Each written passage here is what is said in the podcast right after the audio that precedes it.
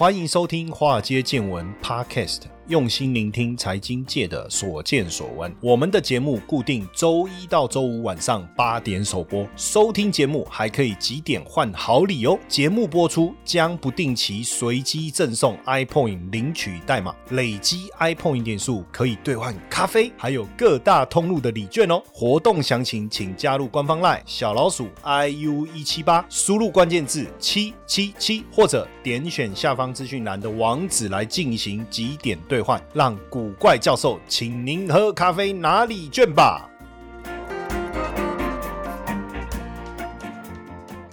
好，俄乌战争啊，打到现在啊，快两个月了齁，应该是有没有两个月？应该有两个多月了嘛齁。那所以呢，呃，这个通膨啊，在各地升温啊。那我们自己的台湾的通膨的压力啊，也持续的增加。三月份的消费者物价指数就是 C P I 啊，攀升到 三点二七， 创了九年半以来的新高齁。那虽然全年的经济成长率保四啊不是问题，可是能源价格上涨，通膨压力增加，今年的痛苦指数可能突破 百分之六、哦、那、呃、这个去年的 C P I 是 一点九六， 失业率是 三点九五， 所以去年痛苦指数是 五点九一。 简单讲、哦、如果考试老师问你什么叫痛苦指数、哦、就是 C P I 加失业率、哦、他就会告诉你说啊，去年的 C P I 多少，失业率多少，那痛苦指数是多少，那今年的 C P I 是多少，然后失业率是多少，痛苦指数多少。当然这个痛苦指数、哦、它只是一个很简单的把消费者物价指数加上失业率所算出来的结果，跟我们是实际上是不是痛苦，有多痛苦，可能因人而异啦、哦、每个人痛苦的来源也都不一样嘛，对不对？那所以也没有办法针对你的痛苦去帮你计算一个指数。但是呢，你说有没有一个一般的衡量性的标准？当然就是一个最简单，我就是用物价跟失业率。所以物价很高，失业率很低，痛苦还是有可能很高；物价很低，失业率很高，也有可能痛苦很高。那如果两个都高，那就不得了，那当然就痛苦了哦。那现在这个应该是十年来最高的一次哦，今年的痛苦指数了哦。那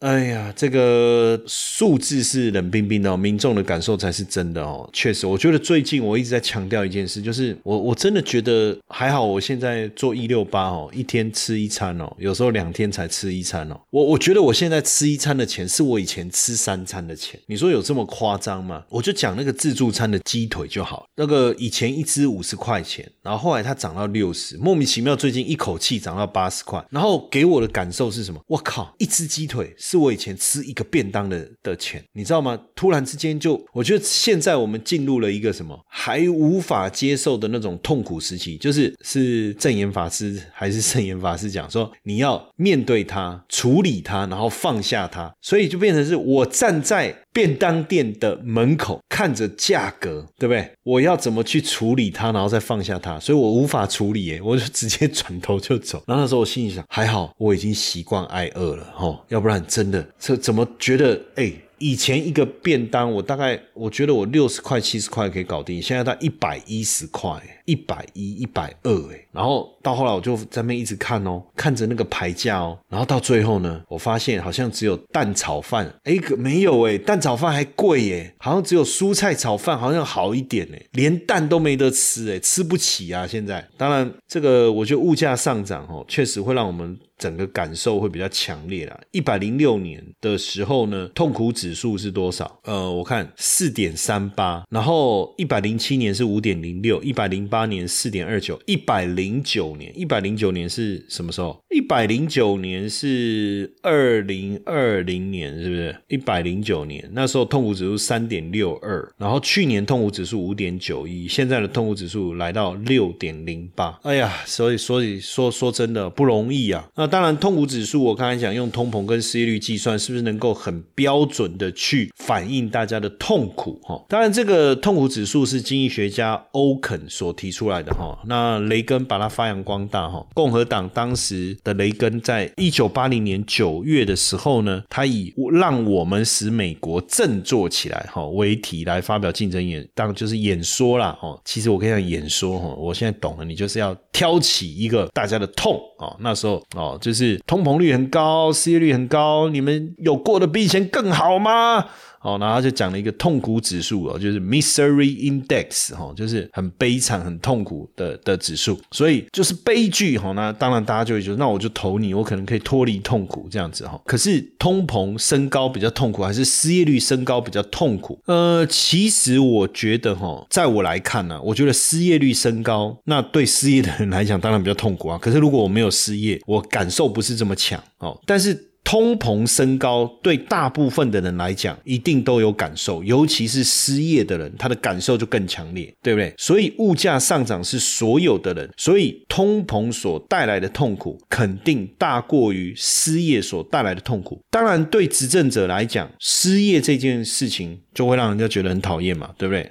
但是从民生疾苦的角度来讲，我觉得通膨是比较让人感到痛苦的。那念过经济学，以前我们学经济出身，我都还记得那时候念经济学的时候，因为经济学坦白讲的时候也蛮抽象的，比如说经济学里面有个叫菲利普曲线，菲利普曲线它就是画那个通膨跟失业率去画出一条曲线，常态的状况就是如果我维持低失业率，我就会面临高通膨，那如果我要降低通膨，我就要忍受高失业率。比如说我举例嘛，如果我要降低通膨，我要升息，升息呢自然而然就会就就有升调高薪资的这样的一个状态，那薪资调高了，是不是企业受不了了，那就裁员了，那就出现失高失业。所以其实通膨跟失业之间一直维持一个关系。可是在一九七三年到一九八一年两次石油危机把这个法则给给破坏了，我们叫 trade off， 就是这个抵换关系给破坏了。也就是说通膨失业率既然一起增加，也就是菲利普曲线呢，这个负斜率的菲利普曲线往右移了。所以简单来讲，在图形上来讲，菲利普曲线的右移就是代表痛苦指数增加。哇，帮各位简单的上了一个经济学，呵呵，这个所以各位现在已经要升为经济学家的等级咯。那所以两次石油危机啊，各国的痛苦指数都非常高。一九七零年代的时候，美国、法国、英国、韩国的痛苦指数都相当高，台湾也也冲上来哦。所以两次石油危机为什么痛苦指数会攀高？当然通膨跟失业，所以当时被称为叫做停滞性通膨、哦、英文叫 stagflation， 就是我出现了经济衰退同时通货膨胀大幅度增加的一个环境，那就叫停滞性通膨。所以现在大家在讲说现在有没有可能出现停滞性通膨，因为你物价不断的上涨啊、哦。但是我觉得目前要讲到停滞性通膨应该还没有啦，因为毕竟目前我们的失业率是低的、哦、美国的失业率目前来讲也是低的。目前我们所看到为什么什么痛苦指数这么高，主要还是因为通膨升温的速度太快了、哦、太快。那当然痛苦指数呢跟股票的大跌、哦、的指数比起来又可以衡量嘛。其实痛苦指数、哦、这个奥肯当时在七零年代发表的时候，他只是很简单就谈到通货膨胀率跟失业率、哦、因为这个数字越高大家应该越不快乐，我觉得也也是就是把不快乐的因素都都加进来了、哦、可是实际上痛苦指数高是不是一定高通货膨胀高失业率？我们刚才讲过它有很多种组合嘛，高通货膨胀低失业也有可能，低通货膨胀高失业也有可能。到了后呃两千年的时候呢，美国约翰霍普金斯大学的一个经济学教授、啊、汉克，他把痛苦指数做了一个调整，他觉得说失业率通货膨胀率还要把一个东西带进来，那会让人家觉得更痛苦的是什么？就是银行贷款啊。呃，比如说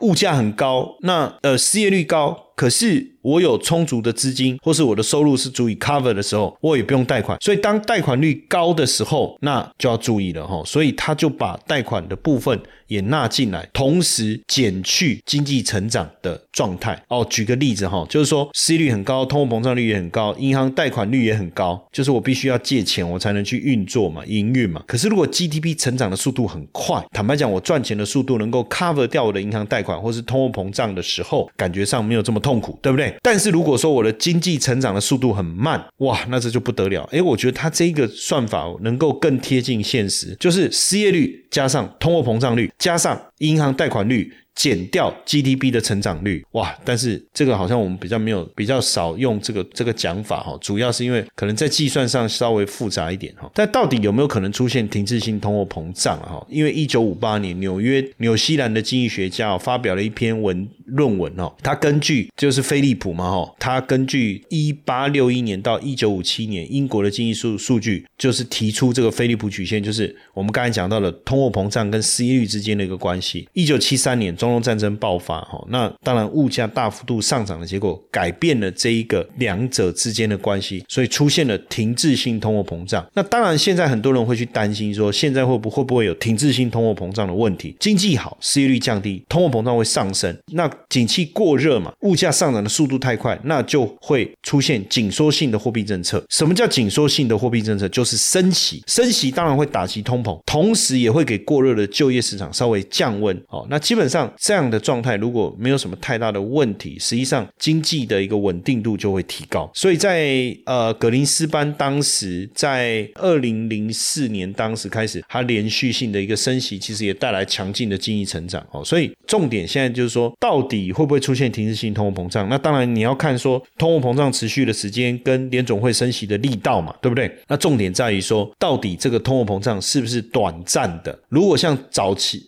呃，应该是不是早期啦，今年是二零二二年，去年二零二一年，在去年刚开始的时候联总会主席鲍尔讲这只是一个短期的现象，到现在我们发现靠这哪有很短啊，你的短是五年吗？三年五年吗？不是嘛，如果是一季，这个通膨早就已经超过一季了，甚至超过一年了。那如果这个通膨的问题是持续会发延续下去的话，那升息的力道势必会很强，那未来的冲击是什么？高通膨不光只是影响到民民众的消费信心哦，它还影响到企业的这个原物料的成本，以及通膨之后调薪所带来的工资成本哦。那你想一下哦，第一个消民众的消费信心低落，好，那消费意愿低落，简单讲我就不换手机啊，这我之前有讲过嘛。啊，我我我我不消费，我不消费，那厂商就不用不用生产了，对不对？减少生产不是不用生产，那减少生产，然后加上薪资成本提高，刚好找到一个理由，看员工通通把它给 fire 掉，那失业率就提高啦。那这失业率一提高以后还得了？那经济当然就开始衰退，所以这个是大家担心的。但是我觉得目前看起来只要这个原物料的价格能够回到稳定的状态，有没有可能发生停滞性通膨？我觉得可能性唉坦白讲这个我也不太敢讲，因为有人说他打十年，我听了那么哦老欠瓜，你知道不？哎、欸，你要变韩战了，对不对？所以现在这个当然这个 C R B 指数啊，商品的一个持续的攀升啊，会让大家觉得有点担心啊。我觉得这个要想办法解决，要不然这个战争哦，如果一直打下去哦，原物料价格一直高涨哦，当然这个确实有可能哦。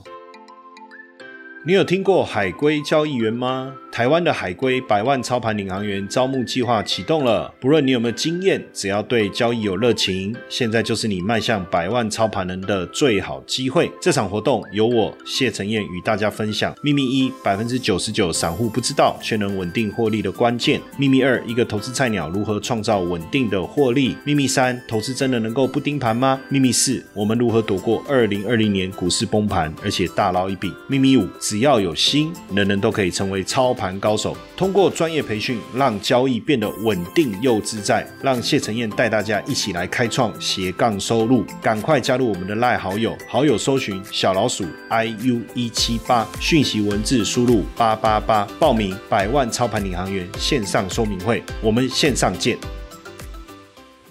但那现在有人就说联总会当时的反应太慢啦、啊，对不对？哦，因为他可能误判了这个战争。可是坦白讲，你看哦，苏伊士运河危机是一九五六年那个时候，一九五六年底，那时候有没有出现经济衰退？二十四个月内有没有出现经济衰退？有。然后呢，再来是阿拉伯石油禁运一九七三年，那时候有没有出现经济衰退？有。伊朗革命啊，我们讲两伊战争大家比较熟悉，一九八零年到一九八八年这个时间。长达八年，有没有出现经济衰退？有。伊拉克入侵科威特波湾战争，虽然为期只有四个月，有没有出现经济衰退？有哦，有也有出现哦。哦然后九一一恐怖攻击那时候没有没有，就是九一一恐攻嘛，后来就出现了阿富汗战争嘛，这从二零零一年一直二零一四年，这时间拉得很长。二零零三年到二零一一年八年的伊拉克战争，这个也没有影响。俄罗斯入侵乔治亚，二零零八年那个时候有没有出现这个经济衰退？有。所以重点就是有没有影响到原油的供给。哦，我们刚才讲说有出现经济衰退的那几次战争都有出现原油供给的冲击，所以当然这一次的供给的部分，不论是石油、天然气还是农产品甚至重要的金属，有没有出现供给上面的冲击？有。所以会不会出现经济衰退的可能性？我相信会的。但是到底停滞性通货膨胀什么时候会发生？是不是现在？我觉得现在我们就说现在会发生，可能又太过武断了，因为就还没有发生。现在只有通货膨胀，失业率还没有攀高哦，而且失业率可能还会往下降哦。哦，所以我觉得我们可能是已经现在担心未来两年的事情了哦。所以我觉得如果接下来联准会的政策控制的能够很稳，相对好的话，是不是真的会出现停滞性通货膨胀？我倒觉得且走且看嘛。 我, 我说真的我也不敢给你答案，但是有一个重点是什么？过去大家是不是都会投资股票跟债券？其实我很早就跟大家讲说这个策略，因为我在学术领域做了非常多资产管理投资组合的研究，我要告诉大家股债的投资组合在利率下行的环境当中是 OK 的，因为股票债券的投资组合是股票涨债券跌，股票跌债券涨，所以你把这两个放在一起 OK，而且因为利率往下走，债券会往上涨，所以股票跌的时候，不管股票在涨还是在跌，只要利率一直往下走，债券就会涨。所以过去我们讲股票加债券的这种投资组合可以保护你，我说错，未来利率是往上走的，利率往上走，债券会往下跌。当债券往下跌，如果我们会进入一个长期的升息环境，那债券的价格就会走入长期走跌，进入长期走跌，所以这个时候持有债券绝对不是抵抗通膨的一个好策略。我要提醒大家哦，我要提醒大家。那这个时候能做什么？当然，股票市场或者是原物料市场哦，或者是这个投资等级债券哦，可能才比较有机会哈。当然，我觉得现阶段来讲，导致我们痛苦的因素是什么？我们就要面对它来解决它，对不对？现阶段来讲，对我们来讲最大的痛苦当然是通货膨胀。那通货膨胀当然就是呃，尤其是在这个食品啊相关的能源的部分，我以前就谈过了哈。那那我们现在就来聊一聊这个食品。那因为呃现阶段可能对大家来讲更有兴趣去了解就是所谓的抗通膨的题材。那我不知道最近大家有没有发现，就是食品股沉寂相当久的食品股最近都可能都在爆冲。福寿知道吗？福寿沙拉油有没有？泰山有没有？爱滋味喔、哦、茂生农经还有台农，哇，这些食品股最近都创了近期三月初以来的高点、哦、当然，所以我我一直讲，我说台股现阶段不是没有可用之兵。那当然电子股的弱势会让台股整个看起来不是那么理想，但是其实资金没有退潮之前，你一定可以在这里面找到你要懂的，就是说我们在看股票市场、金融市场是这样，如果今天是一个全面性下跌的环境，通常它背后的原因是什么？就是景气是衰退的。但是到目前为止，我们还没有真正看到景气衰退，景气还在成长，只是力道趋缓。所以我们要去掌握确定的现象。什么叫确定的现象？就是物价上涨嘛，对不对？通膨嘛，这是确定的现象。所以为什么我说最近你在看食品类股就上来？当然，一方面就是说资金它开始要去找找出出口出路啦，就是说资金要找地方窜啊，人往高处爬，水往低处流，投资的资金往还没涨的族群走嘛，哦，对不对？就是我们叫类股轮动嘛。那再来当然就是抗通膨、哦、那全球通膨严重，短时间反正我们现在讲民以食为天呢、啊。当通膨严重的时候，你不会买买手机，手机又不能吃饱，对不对？你也可以不换衣服啊，你可以不买衣服，但是你不能不吃饭啊、哦、所以黄小玉哦、黄豆、小麦跟玉米叫黄小玉嘛，农粮价格从去年下半年就大涨了，俄乌战争的关系，原物料价格又持续的攀高，所以现在这个食品股呢，当然刚开始的时候受到压抑，可是现在慢慢的食品的价格开始往上调了，那往上调的结果，当然抗通膨的利多哦，像福寿啊，还有这个福寿也有肉品诶、欸、哦，然后饮料厂。也开始，泰山、爱滋味、黑松股价也都开始表态，而且第一季的营收确实也不错，像味全第一季的营收、哦、年增率是 四点一 啊，就跟前一年第一季相比，大成是营收是成长了 十六点三， 普丰是成长了 百分之二十五、哦、然后泰山也成长了 百分之十六， 福寿也成长了 百分之十三， 所以第一季的营收看起来已经开始不错、哦、当然我们来聊一下，因为我不确定大家是不是都是呃这个这个食品股熟悉、哦、像普丰、哦、普丰就是它呃其实就是正大集团、哦、在这个太极华人所创办的啦、哦、正大集团，那在中国以外叫普丰啦，在大陆叫正大啦、哦、那它就是这个以农牧啦、啊、商业零售为主的、哦、当然它也现在集团很多元啦、啊、也跨足金融地产等等啦、哦、那普丰的前身就是这个谢逸初跟谢少飞兄弟在一九二一年创办的一个正大商行、哦、到现在其实一百年历史、哦、但是普丰集团正式注册的时间是一九五三年，那很多人以为说普丰是正大集团泰语的中文翻译、哦、大家也是这样讲啦、哦、可是其实泰语的正大集团那个名称其实是繁荣发展的意思、哦、反正跟普丰的发音也不是很相近啊。那后来其实大家在研究说为什么叫普丰，其实是因为普丰其实就是应该是是昌盛发展的意思啦，因为泰国一个将军给他起的取的名字啦、哦、他就用这个来当做他们的中文命名啦。那普是玉造嘛，蜂是蜂蜜，合起来就是同心协力、哦、呵呵，这个越像蜜蜂一样刻苦耐劳、哦、又有吉祥吉祥、哦、这个这个名有时候取名字也是蛮重要的、哦、那当然现在这个通膨难挡啦、哦、所以基本上饲料也上涨啦，什么都上涨、哦、所以基本上大家应该就是都会开始出现持续的一个上涨。那像普丰的几个新厂近期来看，从去年底、哦、像这个它的鸡蛋洗选厂还有加工新厂都开始投产了嘛。那瑞木食品的鸡蛋洗选厂今年第一季也有开始投产，云林的自动化饲料厂去年底就开始投产了、哦、所以看起来应该是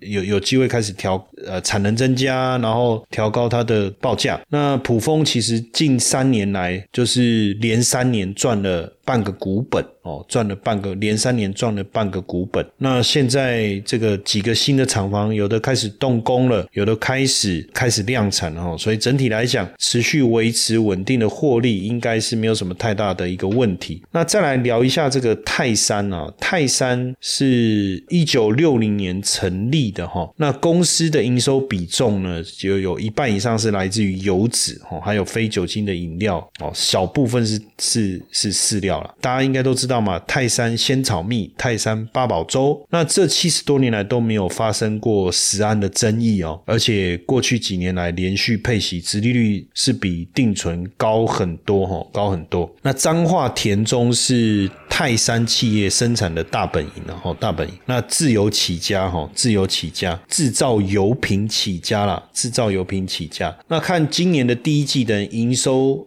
也也拉上来齁，第一季营收就飙高了齁，创下这个历史次高。那因为接下来要进入饮料业的传统旺季，那加上这个原物料的涨价题材，应该也有机会齁一路冲到第三季。因为第一季的营收年成长率啊 百分之十六， 季增率是 五点一 哦，第一季营收大幅成长，当然产品售价也有跟着做了一些调整齁调整。那目前泰山主要两大事业啊齁，就是大家都都知道了八宝粥啦、仙草蜜啊，我我觉得也有可能物价上涨的结果，以后大家反正啊多买一点八宝粥先，对不对？肚子饿就吃八宝粥算了齁。那还有他们 K G 这个沙拉油啦，那还有包括葵花油啦、哦芥花油等等，因为葵花俄乌战争啊，我们之前有聊过嘛，全球葵花籽油的出口大宗嘛，那现在战事开打到目前为止，反正出口受到影响，葵花油的出口受到影响，所以全球的葵花油价格都大涨嘛，原物料短缺，所以他们也跟着就调涨价格齁，所以这个部分当然也也也相对来讲是比较有利的齁。那再来就是大成集团齁，大成集团呃基本上它是一九八九年齁就跨入餐饮市场，其实它算是一个垂直整合非常好的一家公司齁，从这个面粉饲料到鸡肉到鸡蛋，反正就一条龙的垂直生产模式。那这样的好处是什么？就是因为上游是我嘛，那中游是我，下游是我，零售市场也是我的话，我自然能够在不同的环节想办法，就是看怎么样去调整，能够去消化掉这个成本原物料价格上涨的一个问题了。那大成其实他们也跟一些老字号的品牌合作，打造了这个切入这个这个餐饮事业，透过品牌合作的方式啊，像在台湾也有合资经营这个圣博店哦，这个圣博店日本料理那个是不是哦？还有像也他也有一个品牌叫檀岛香港茶餐厅，诶这个我有吃过、啊、然后他也跟这个鼎泰丰啦、哦、海瑞贡丸这些合作、哦、合作。那当然他所代理的这个是他代理的品牌啦，我刚才讲的圣博店跟檀岛就他代理的品牌都是老字号的公司、哦、所以品牌有故事，行销上也有很好的卖点、哦、也有很好的卖点，所以一条龙再加上他切入了餐饮这个部分，所以自然而然他能够在整个涨价的面向上，当然他就比较有有办法去做一些调整。那去年 E P S 二点三二 要配 一点五 的现金股利跟 零点五 的股票股利、哦、股票股利，所以这样整个看起来确实其实还是经营相当稳定啊，也算是还不错的这个殖利率概念股嘛，对不对？呃，所以这样看起来几个食品股开始慢慢被大家所重视、哦、那另外一个刚才有提到的是福寿嘛、哦、福寿就是生产这个花生油、胡麻油、菜籽油，对不对？这个是一九二零年、哦、一九二零年成立到现在，那因为它生产的油的品质好、哦、所以这个持续的成长啊，到现在这么长的一个时间哦，这么长的时间，然后诶一九九零年它就推出了早餐的这个麦片叫喜瑞尔、哦、我不知道大家有没有印象，还找了赵树海当代言人、哦、反正一路发展到现在啊，等于从牧场到餐桌、哦、我觉得蛮难得，因为二零一三年的时候不是食、呃、猎油的食安风暴、哦、全台的自由厂都沦陷、哦、不过福寿实业、哦、就福寿啊，就一直没有受到影响、哦、一直没有受到影响，等于是百年的油厂老招牌啊、哦。那后来也切入这个全台首创 A I 气冷机啊、哦、鸡肉啊，确实整个发展也不错，今年营收呢也有机会再挑战新高哦，获利呢应该能够持续维持哦，所以那福寿近年来的配发的股息率大概在六成到七成之间啊哦，也算是呃相当稳定的这个食品股哦，所以呼应刚才我们前面所讲的这个物价上涨所可能带来的，就是物价上涨所带来的通膨的问题，那有没有可能演发成停滞性通货膨胀呢？目前看起来还不确定哦，但这个衰退可能性比较高，可能都是两年后。当然现阶段来讲比较明确的就是你有通膨的议题，那你要怎么去做投资？诶，食品股或许是一个大家可以参考的方向。好，这是我们今天想要跟大家分享的一个重点了。接下来就是我们今天的彩蛋时间。iPoint 领取代码 H 二八三八。